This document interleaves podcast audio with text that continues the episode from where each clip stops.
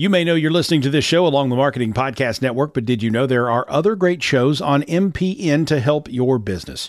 Christy Heiler hosts a fantastic podcast called Own It. Christy, tell us more about the show. Own It is all about celebrating women and non binary advertising agency owners. We talk about buying out of the Boys Club of Advertising because less than 1% of ad agencies are owned by women. And where can people subscribe? You can find the podcast at untilyouownit.com.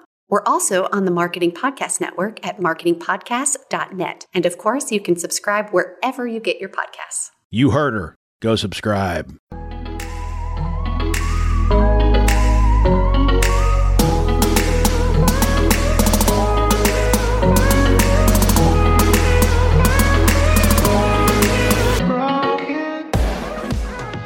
Welcome to the Fearless Business Podcast sharing with you the business behind running a business. We're your hosts, Jamie Lieberman and Mary Clavieres. Each week, we'll be bringing you great guests, insights from our experiences, and a behind the scenes look at all the topics you may be afraid to tackle in your business, but shouldn't be. So sit back, get comfy, and let's get started.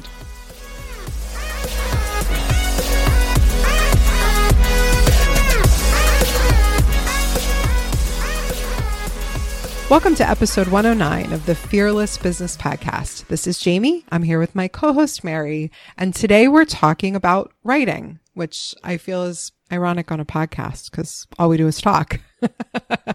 That's true. Actually, podcast is a reason. Well, it's the main reason to do a podcast. You don't have to write. That's why I podcast. right. So I'm confirming. Me too. it's so funny because our our guest today is Austin L. Church. Um, I'll give you guys his bio in a little bit, but I met Austin, and you'll hear the the story of how we met is actually really really funny and how we stayed connected. But I met him at the ConvertKit conference last year in Boise. He's a writer. Um, he's many things, but um, very first and foremost, he is a writer and um, a marketing strategist, and he loves writing. And so while I feel like I have a love hate relationship with writing, because in my heart, I do really like to write, but it's such a long process that requires, I feel like, so much time and white space. Yeah, he gives some really good tips, like about how to streamline that process. So it's well worth listening to, but I don't know. I, I struggle I struggle with writing. Just the time. I think it's really a time thing. It's the time. Yeah, cuz I and I've been I mean we've talked about this before. I've been journaling now, especially through all of this that's going on. Um and I found it very therapeutic, but like the time it takes and i've actually come up with some things through my writing there that i'll be using to make some blog posts and whatever but the time it takes to convert it from you know just like ideas or feelings of just or thoughts really to something that that you feel is like ready for other people to read is it's long. It feels long. Well that's my writing process. So i mean before i started hashtag legal, I was a litigator, which is a trial lawyer. And so all I did was write documents to the court. Yeah, that's what I was thinking. Like, why why aren't you why aren't you really a writer because of your profession? But maybe that's why. I taught writing. I taught I was an adjunct professor at Seton Hall Law School teaching legal research and writing. I'm, I actually loved legal writing because that was my only job. It's all I did.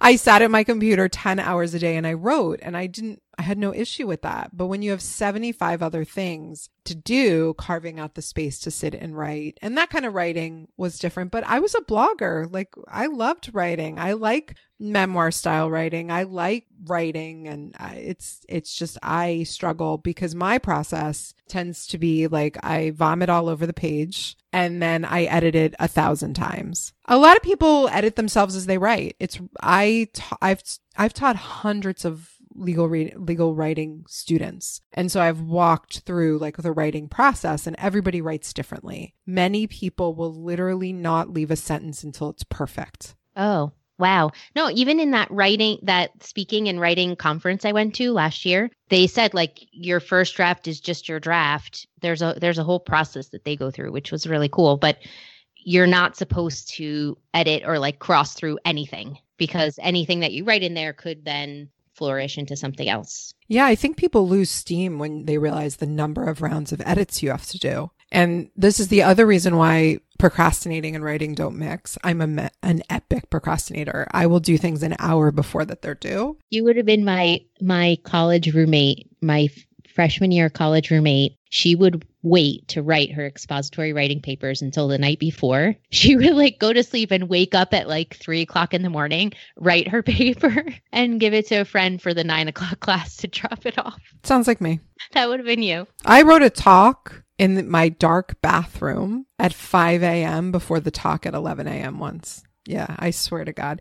This is not good. This is what not to do. Don't don't do that. It's bad. It doesn't work. I mean, it works for me, but Don't do that if you don't already know that it works for you. How about that? but I need to when I'm writing something particularly long, I need to walk away from it. I just wrote a chapter for a book and I gave myself a week and I had to walk away from it for like 2 days. So not having that space was would have been bad. Like my my chapter wouldn't have been as good. So, and I would say leave more than a week to write a chapter of a book as well. Yeah, that yeah, that that also seems like cut, cutting it cutting it close. Well, you have a lot of writing experience, so that's something. I only took one writing class ever. Like the only one I was required to take. I've only taken legal writing classes. They're very different. And I teach legal writing. So writing like a lawyer is very different than writing other styles of writing. I know because reading legal stuff is very different than reading. My writing style comes from the persuasive style, though. So writing, you know, motions or briefs that would go to the court that would essentially argue an issue and we would need to persuade. So that's a different style to write because I didn't learn to write in college. I actually didn't even learn to write until I got to law school. And so I learned that to learn to persuade through like an issue that we were arguing in front of court. So I think I write differently because of that. Yeah, that's very different.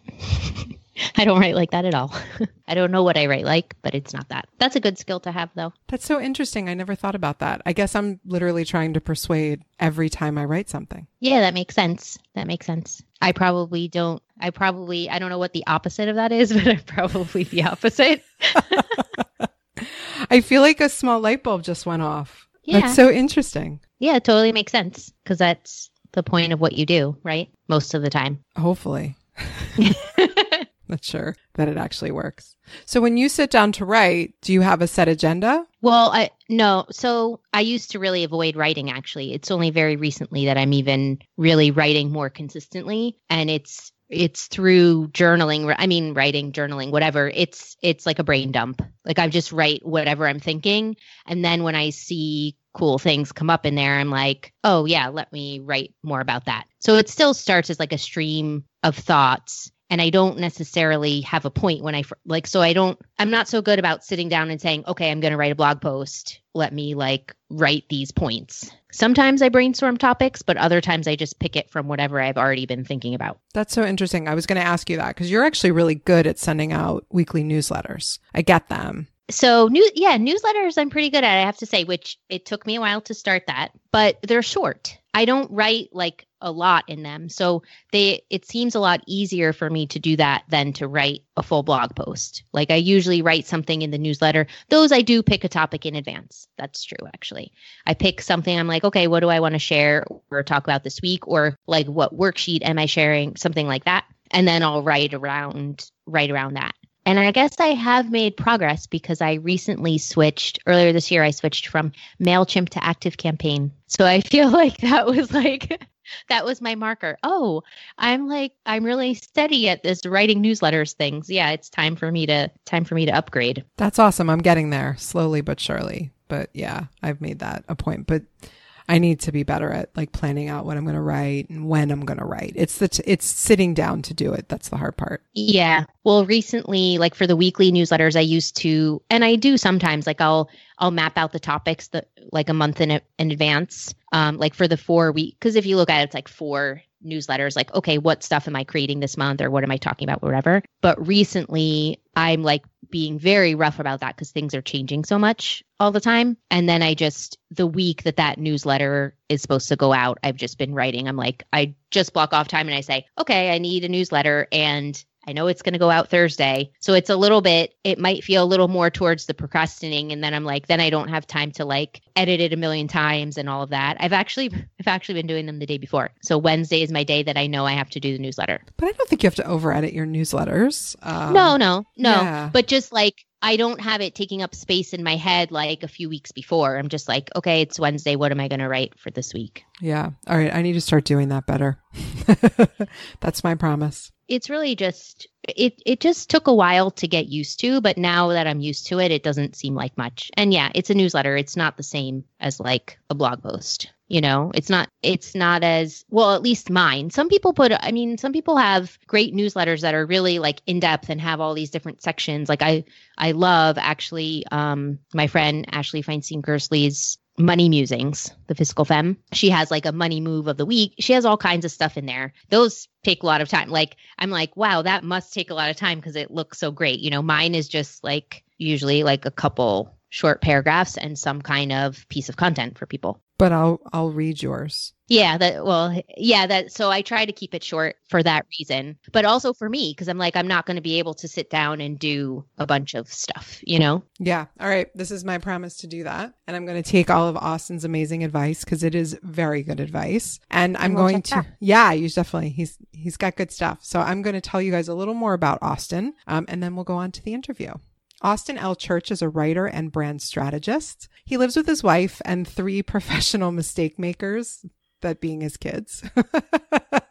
I relate Austin in Knoxville, Tennessee, near the Great Smoky Mountains. After getting laid off during the recession back in 2009, he accidentally started his own freelance writing business, which eventually took him into selling an array of creative services, then developing iOS apps, then co-founding a tech startup, and then finally starting a branding and marketing studio called Balernum. AustinLChurch.com is where he shares what he's learned, and he has a new course called FreelanceCake.com. And it is a business growth course for freelancers and consultants who want to make more money and enjoy more freedom at the same time.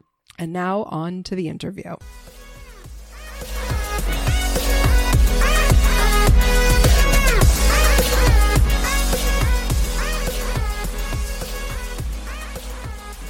I am so excited to be here today with Austin Church. Austin, welcome to the show. Thank you for having me. Yeah, this is a good chat. Um, I think first I want you to tell our audience who you are and what you do, but then we absolutely have to get into the story of how we met. Oh boy. Okay. So I am Austin L. Church. I include the pretentious middle initial because otherwise I'd be confused online with all of the churches in Austin, Texas. so please don't judge me too harshly about the middle initial. I am a husband and a father and a brand strategist and writer. I live in Knoxville, Tennessee. And Jamie, if we have to go there, we do. I will tell the story so we were both at Craft and Commerce in Boise, Idaho in 2019. And it was the final party. Part of the deal there is that everybody gets a couple of drink vouchers. And so I was standing in line behind a woman. I was not sure if she had ordered her drink yet. And so I leaned forward and said, Excuse me, ma'am, are you in line? And the woman in question, I mean, I could see her stature like increase. She bowed up, she turned around, and she looked at me with this look. And I mean, it was like getting caught talking in class in high school or something. And she pinned me with this stare and she said, Did you just call me ma'am? and the polite southerner in me i think took a few steps back and then i was able to regain ground when i said I'm sorry, I'm from the South. It is a polite term that we use for women of all ages. Please forgive me. And I don't remember exactly what I said, but you laughed and we started talking, and the rest is history. And I love the New York attorney in you, and I think you can appreciate the um, polite, overly polite Southern strategist in me. I we became very fast friends after that. Well, there's nothing like there's nothing like bumping into some of those uh, cultural or regional differences yes. to either you have to sort of repair the breach very quickly or you part ways very very quickly right? We we laughed very very hard. And then we ended up chatting for some time and i'm very excited because we are both attending that conference again this year. We are and you were very helpful with a course that i worked on. You delivered so much good advice about everything legal for online creators and freelancers and consultants. So thank you for that. Yeah, no, I loved appearing and I want to talk more about that course. But before we get into the course, I want to talk about writing. Um, obviously, from everybody hearing the way Austin told that awesome story, you guys can tell he has a very good way with words. Um, and one of your gifts is writing. And so that is something I think that many entrepreneurs or business owners fear is writing, particularly when it's not in your skill set when you're writing either about yourself or writing about your brand. That's a real art. Um, and so I'd love to talk a little bit about some of the work that you do and then some advice we can give to uh, our listeners about becoming better writers. Um, so I want to hear a little bit more about your founder story because it's pretty interesting. Sure. So I never wanted to be a businessman. And if you had tapped me on the shoulder when I was in late high school or early college, I would have been very confused if you had told me what my future was going to look like. I wanted nothing more than to be a college English professor wearing tweed, suede elbow patches, smoking a pipe. I probably could have done without the beret, but that's what I thought my trajectory would be went and got my master's in English literature, focus in creative writing, and sure enough, they weren't hiring poets. I mean, I I don't think shocking. I, that, I know I was like the last one to find out, right? But um, I got out of school and spent all of my savings in sort of classic dumb move and got back to Knoxville where I had moved for grad school, had no money, had to get a job got a job at a marketing agency as a writer and social media strategist. I was the youngest person there, so I guess they gave me the social media strategist hat because surely, oh, as the young guy, I would know something about Facebook, right? Anyway, nobody was more confused than I was when I liked it.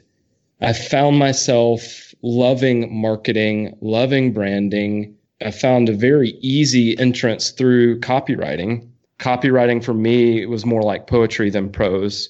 A headline, you know, has to carry a lot of cargo, and just like every word in a poem, it needs to have a lot of cargo. So it all started to click. It all made sense to me. But this whole idea of using my gift, my talent to make money was kind of new territory. And I felt very conflicted about that at first. Starving artist. it's like you're supposed to not make money from it but it's okay. You're allowed to make money and do what you love.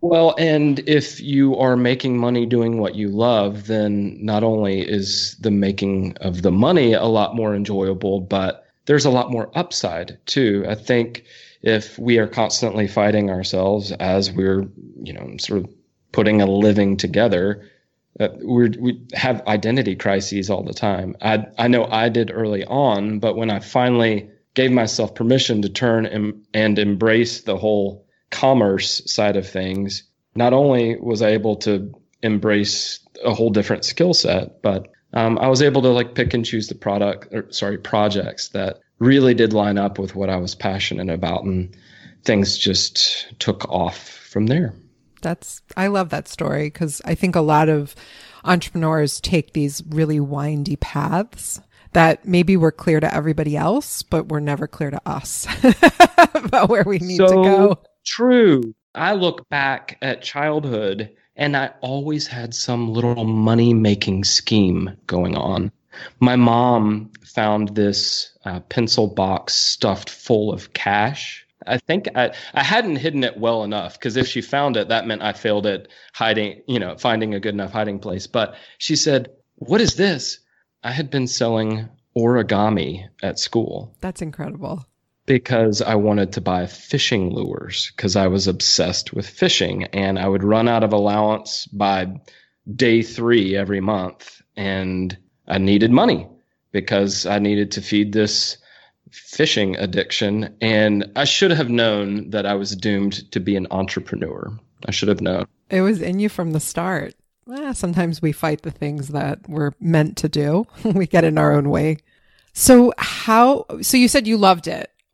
I mean, clearly you continue to love it because you've been doing it for so long and turned it into your own business. And then, of course, to teach others how to have their own businesses. So I, I'd love to know what do you, what did you love about it and why do you love writing um, from the business side, not necessarily from, you know, writing poetry, which I, I loved your analogy and I want to talk more about that. But what do you love so much about it?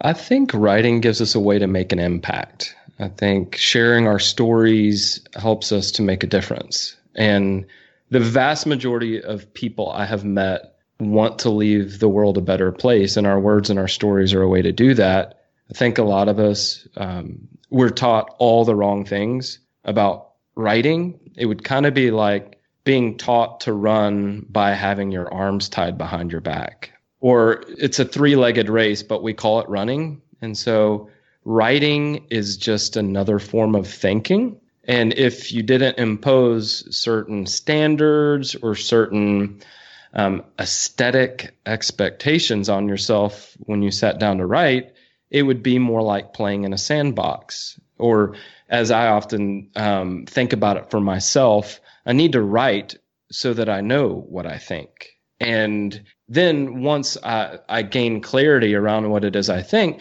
then I can layer on quality. Then I can think about style. Then I can think about humor and figurative language. All the quality comes in the edit. And so if we give ourselves permission to just sit down like kids in a sandbox and make messes and just do stuff and you know, as a kid, you're like, well, this worked and that didn't, and too much water there, the whole sandcastle fell apart, but just the right amount of water.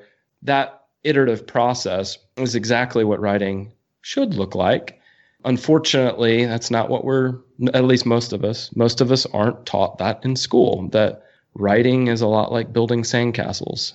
I find it very fulfilling to help people um, who are non literary types become confident, prolific writers and enjoy it a lot more. That is one thing I do from time to time. And then in terms of writing, like the intersection of writing and business, so many of my business goals have been powered by writing. And that's everything from blogging or even writing projects I've done for clients, email marketing, product creation. I mean, I mentioned the course. I wrote out all of the scripts before I recorded them. When we have this really robust and satisfying writing habit, it opens up all of these other doors to us. And I just would love to see those doors open for more folks. So it sounds like to me, your piece of advice is dump it on the page. Don't worry about being perfect. There's beauty in the mess. um, and stop self editing so much. we all have that. I don't know if you remember in the cartoons where the, the main character would be about to make a decision and then a little angel and a little devil would pop up on either shoulder, right?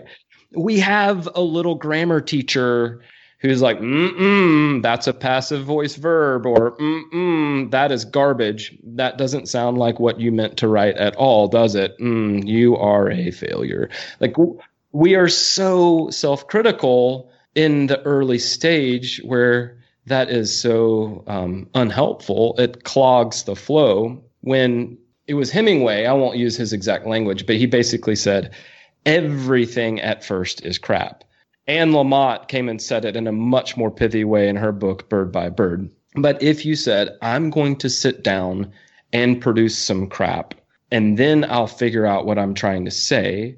And then once I have some inkling of what I'm trying to say, then I can polish it up.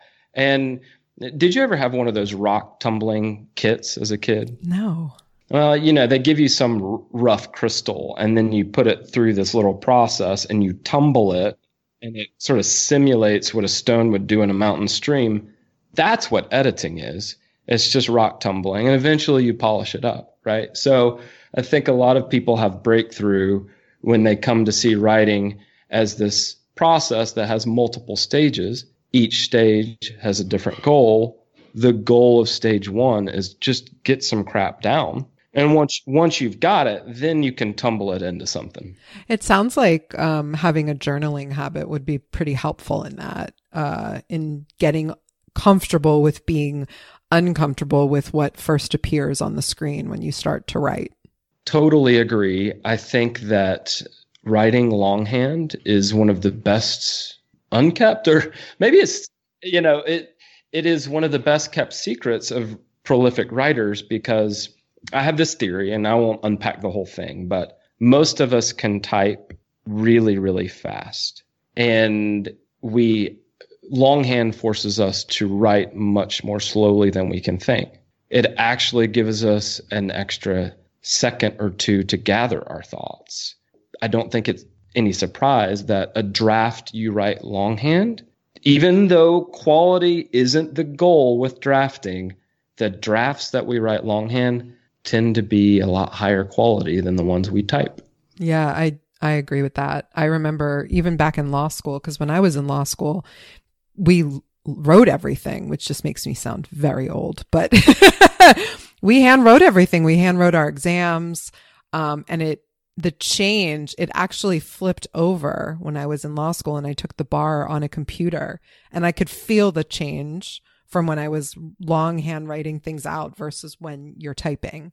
Um, and it's the same. I handwrite, I handwrite almost everything. Uh, I tend to not, I keep a million notebooks. They're everywhere.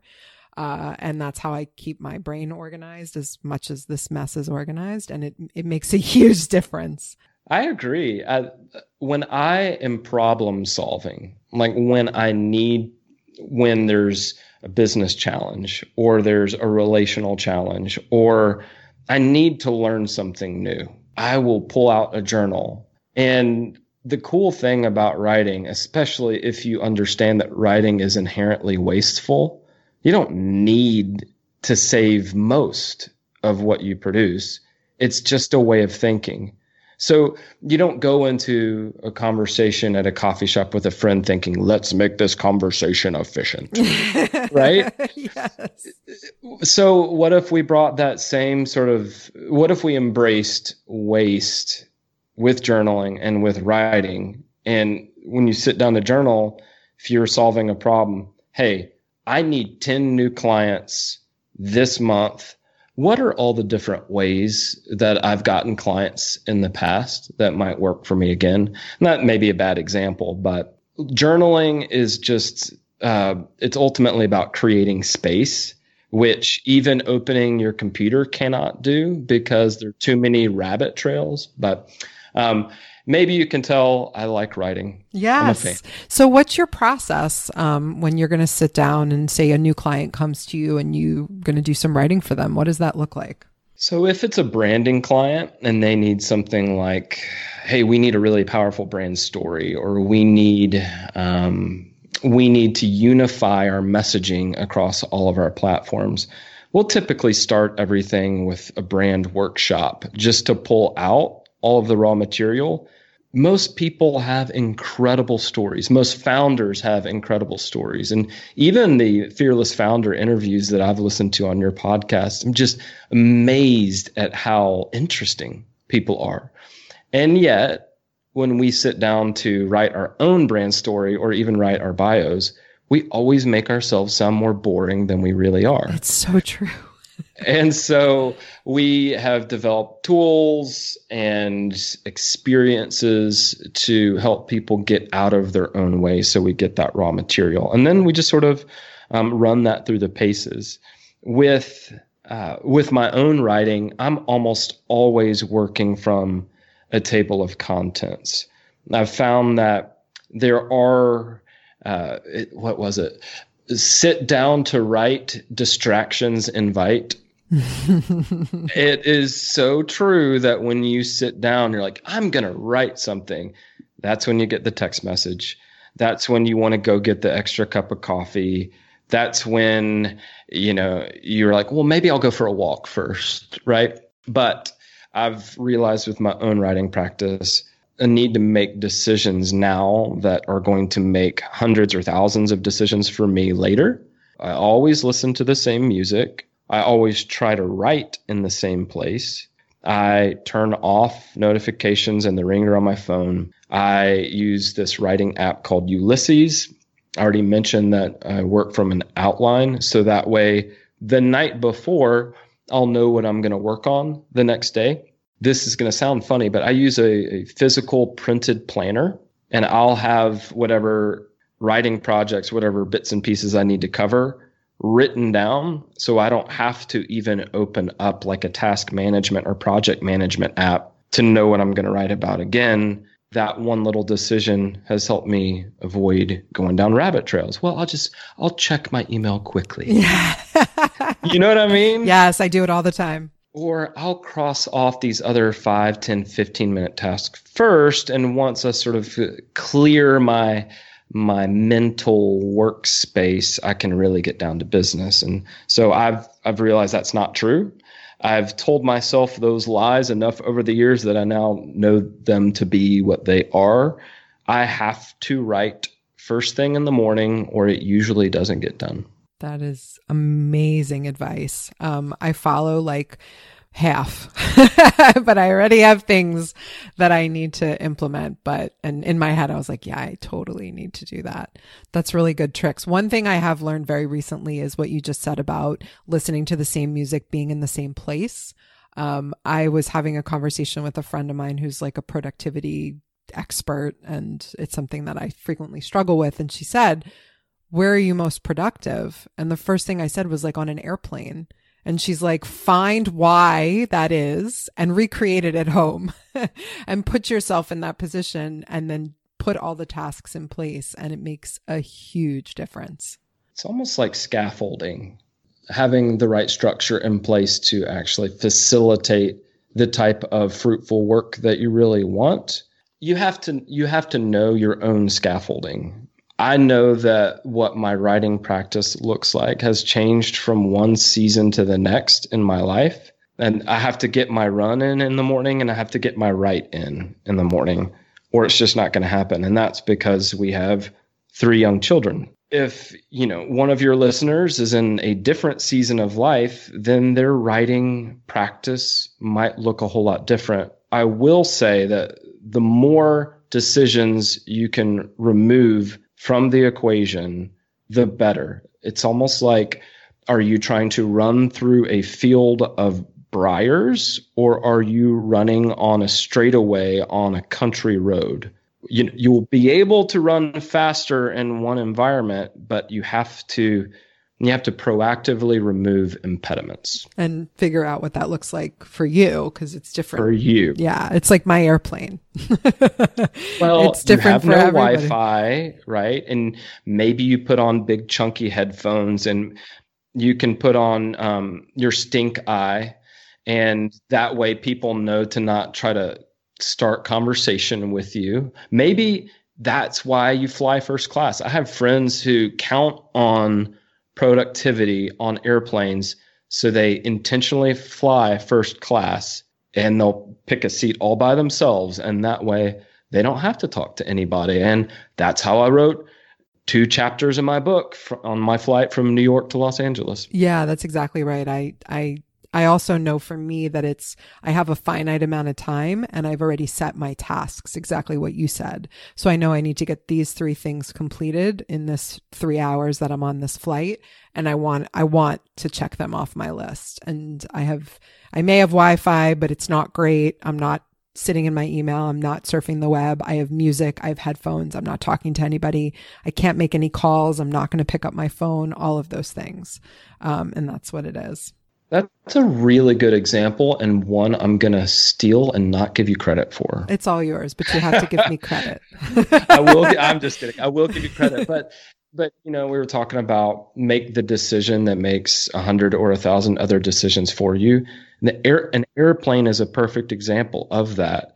You can't receive calls, text messages. You can't usually stream Netflix. And so because all those choices are taken away from you, you end up doing the thing that you really wanted to do to begin with. And so I think I think improvisation does not equal freedom. Makes me think of this quote from W.H. Auden. He says, routine in an ambitious man or woman, I'll add that, um, is a sign of intelligence. Or maybe it's maturity. It's something. I agree. Routine is is complete important. So important. You even see it with kids, right? You mentioned you have three kids. I have two kids and my kids flourish most in routine because you know what to expect. You know what's going to be happening. It actually enables so much more creativity. There's a reason that meter and rhyme schemes exist in the realm of poetry, right? Like all great art grows on a trellis. And I think great business needs structure too. And so it should come as no surprise that adults and children, in order to do our best work, in order to make our highest and best contribution, we have to pick our scaffolding. Yeah, I totally agree. I think that's just, it's such good advice. So let's lead into and talk a little bit about the course you created because I'm sure that that took, that was sort of a different vehicle for you, right? So I'd love to hear a little bit more about that, um, what the course is, who it's for, um, and what made you go about creating it. Is it okay if I give you just a little bit of backstory about my failure? Yeah, of course. We love talking about failure here. I talk about it all the time. So let's do it. So, my course was an embarrassment to me because I tried and failed to launch it, to finish and launch it in 2018. Going back to like meeting goals, creative goals, writing goals, I, I, compared and contrasted. Okay, 2018, 2019. 2018 was a failure, 2019 wasn't. What was the difference? I realized that I committed to minimum viable progress. That a lot of things ended up taking longer than I th- than I would have thought. Even writing a blog post or writing a paper or writing um, a really thoughtful email usually takes longer than we think. With the course, it's called Freelance Cake. One of the things that I did differently is created a written plan and then I tried to identify every single one hour block because I'm running two businesses. And like I said, we have three professional mistake makers at home, three startups, right? And then all, of these other things going on in our lives. Part of the reason I failed in 2018 is I dramatically underestimated how long it was going to take me because I was working from a written plan last year, because I gave myself permission to only make incremental progress, one hour of progress each day. Ironically, I finished. I actually launched the thing. And again, like doing a sort of post mortem in a positive way, I'm like, what was different? You know, what would I pass on to anyone else out there trying to create and launch a digital product? And it came back to, well, double your timeline and break down the whole project into one hour increments. And then when you wake up on a Monday, do one hour. And that's it. If you have more time, if you have more margin, great. But I, I did launch it. And like I said earlier, you were so gracious to share your expertise around agreements and contracts and that sort of thing. But I finished Freelance Cake launched and it was just so validating because it I was very embarrassed in 2018 and so it felt like vindication. well, we talk a lot about, you know, in any long journey that relates to business or creation of anything, products, whatever you're creating. There's going to be ups, there's going to be downs. And the best part of that the downs is what you can take from it. Um, so that set you up to succeed. And so I think and many and many times failure is a really good thing. Uh, and in the end, it's not so much failure; it's just lessons learned because you didn't know any better. That's right. And I mean, the the big takeaway f- for me from Freelance Cake is you can accomplish just about anything one hour at a time. That's so true. It really is. It's, I mean, it's how I time block my calendar. Uh, otherwise, I'd have a list, a thousand numbers long. But if I just take them one at a time, that one hour at a time, that one task at a time, it makes everything feel so much more manageable. I think there was something that switched, um, toggled over in me at Craft and Commerce where we met last year. And that was looking around, thinking, I'm 37. I'm not going to be the overnight success. I've had, I've already had a lot of success, but I'm not going to be the 23 year old YouTube mega celebrity. Um, that ship has sailed. And if what's standing between me and what I really want in terms of long term goals, lifestyle, uh, financial independence, if what's standing between me and those goals is just a long chain of one hour blocks, I can do that. So I think realizing that I think I pulled in a little bit of old man wisdom. I like it. I really think though that there's kind of no such thing as overnight success. You know, when you really look at the not the 23 year old YouTuber, I'm going to put them aside because I think that's just a different animal. But when you look at some of the business people who've made great successes and you really look deeply at their stories, they're like very long roads and journeys um, to get where they are. I think there's so much more in that long journey than a quick viral video that isn't necessarily indicative of what 10 years from now will look like. That's right. Uh, my wife Megan is very she's a very wise person and she asked me one time, "What would you start doing right now if you knew your circumstances weren't going to change for a long time?" Hmm. That's an interesting question my first thought was, I'm so glad I married you. you were you were uh, so much wiser than I am. Uh, but then, I, when I really got to thinking about it, I realized I'll, I already know what I want to be about. And even, I mean, going back to writing, if I want to publish books, the only way to get there is to commit to writing let's say three to 500 words a day. Yeah, exactly. It's those small steps. That's it. And so if, if I'm not doing that right now, why not? I, I meet a lot of folks who they know what they want to do, but they haven't yet adopted the daily practice. That's what it's all about the practice. Mm-hmm. I totally agree. This was awesome. I feel like we could talk about this for probably the next two hours. So we're going to have to have a drink at Craft and Commerce when I see you and continue this conversation. Um, and see what, what other how what other names you can call me. No, I'm just kidding. hey, grandma. Yeah, exactly. Um, exactly. get a drink or not? get out of the way. I love it please tell everyone where they can find you, where they can find your course. Um, we'll drop all these links in the show notes as well. Sure. So my blog is austinlchurch.com. The course is freelancecake.com. And then all of the brand strategy stuff happens at Balernum, B A L E R N U M dot com. And you can find me in my pretentious middle initial at all of your local social media sites. Awesome. Well, thank you so much for coming on and sharing. You had some really awesome insight and wisdom about the writing process, which I think a lot of people avoid, but I feel like you made it feel really manageable. So thank you. It was my pleasure. Thank you for having me.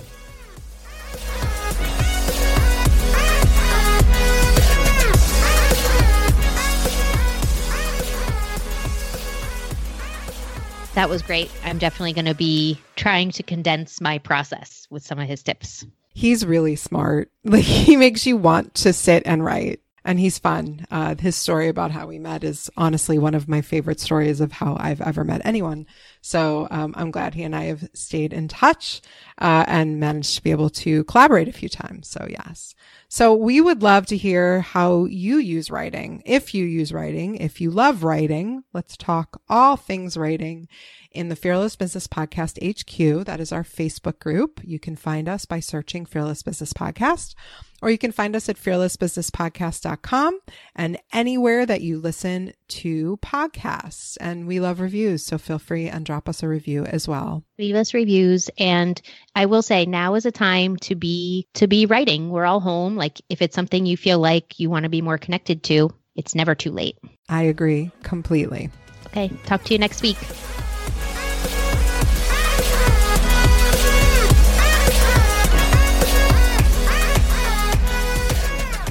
Thanks for listening. We'd love it if you'd subscribe and share this podcast. Reviews are amazing too. Please visit fearlessbusinesspodcast.com for more information. If you'd like to connect with Jamie, visit hashtaglegal.com. And if you'd like to connect with Mary, visit thetransitionscollective.com. Thanks so much, and we'll see you next time.